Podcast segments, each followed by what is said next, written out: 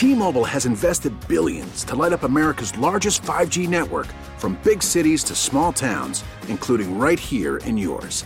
And great coverage is just the beginning. Right now, families and small businesses can save up to 20% versus AT&T and Verizon when they switch. Visit your local T-Mobile store today.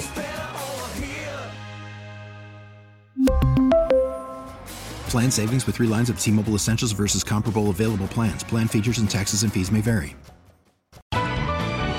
Good morning. I'm Susan Leigh Taylor. Good morning. I'm Jim Taylor, in for Stan Bunger. Now, Susan, you mentioned the uh, high temperatures later this week, just days after PG&E CEO appeared before state regulators to defend that company's earlier power safety shutoffs. The utility says they may have to do it again this week. As KCBS's Holly Quan tells us, it's expected to be much smaller outage than those 738,000 accounts that went dark this month. Holly? Yeah, Jim, it's been less than two weeks since we saw the lights go out for hundreds of thousands of customers across the state. For some in the Bay Area, it was only a day. For others in Sonoma County, for example, it was four days. Santa Rosa's fire department already meeting this morning to prepare. What's driving this is an expectation of 30 to 40 mile an hour gusts Wednesday night into Thursday. National Weather Service forecaster Dwayne Dykema. Today we'll be considering whether we'll put out a fire weather watch and then that, of course, will transition to a red flag warning as we get closer to the event. We want to wait just a little bit longer to raise our confidence enough before we put out those products but we have already for the past couple of days kind of brought the attention level up that this event is coming. Coming to parts of Napa, Solano, Sonoma, Marin, Mendocino, and Lake counties. PG&E CEO Bill Johnson told state regulators on Friday that power shutoffs could be a way of life for the next 10 years because that's how long it could take to harden all the lines. In 2012, the state's elevated fire threat designation applied to 15% of our territory, a very large territory. Today, more than 50% of our territory has that designation designation. Holly Quan, KCBS. Hey, Holly, before we let you go, has PG&E said when they will make the decision? No, because I think even the Weather Service is still kind of waiting to see whether or not this is going to be as severe as they think it is going to be. And even if it is, it's not going to be as harsh as the winds that we saw uh, back on October 9th. So PG&E hasn't said so, but they did open their emergency operations center last night to keep an eye on things. So they did say that they would try to give us an advanced warning. So I would expect sometime, you know, today or tomorrow they might make that decision. Okay, very good. Thank you, Holly Today is the last day to register to vote before November 5th.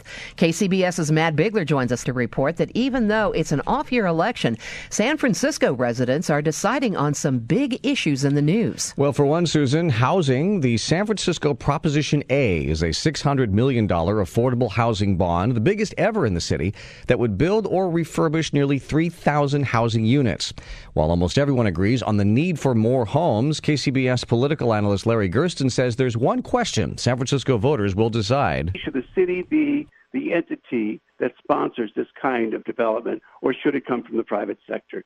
That's the argument against it. Prop A requires a two thirds vote to pass. Meanwhile, in San Jose, the Eastside Union High School District has voted to put a teacher housing bond on the March 2020 ballot.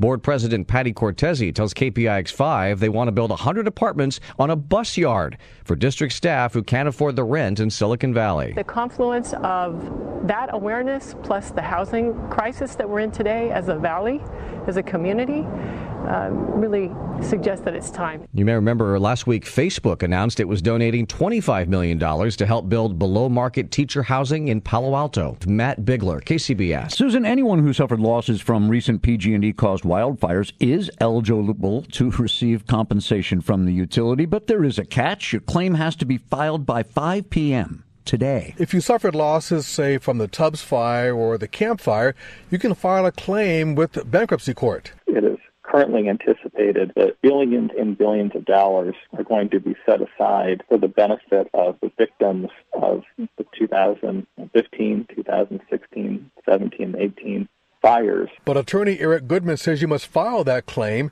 and the bankruptcy court must get it by 5 p.m. They can expect to receive full payment, meaning that the difference between the cost of rebuilding and the cost or what they've received from their insurance company. There are a half dozen PG&E claim centers in Northern California, including Chico, Napa, and Santa Rosa. You can also file the claim online at pgefireinfo.com. In San Francisco, Bob Butler, KCBS. A billboard sponsored by the Ellen Lee Zhou for Mayor campaign in San Francisco's south of Market neighborhood, sparking controversy for its depiction of Mayor London Breed.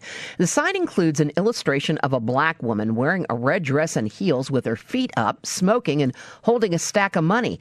It also shows a man in a suit carrying away a young girl.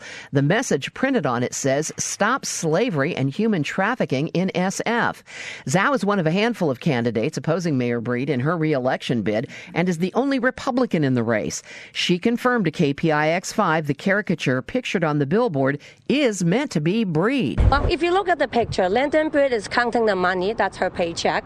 A mayor makes 350,000 dollars a year while people are dying. The billboard has been denounced by many in the political community as racist.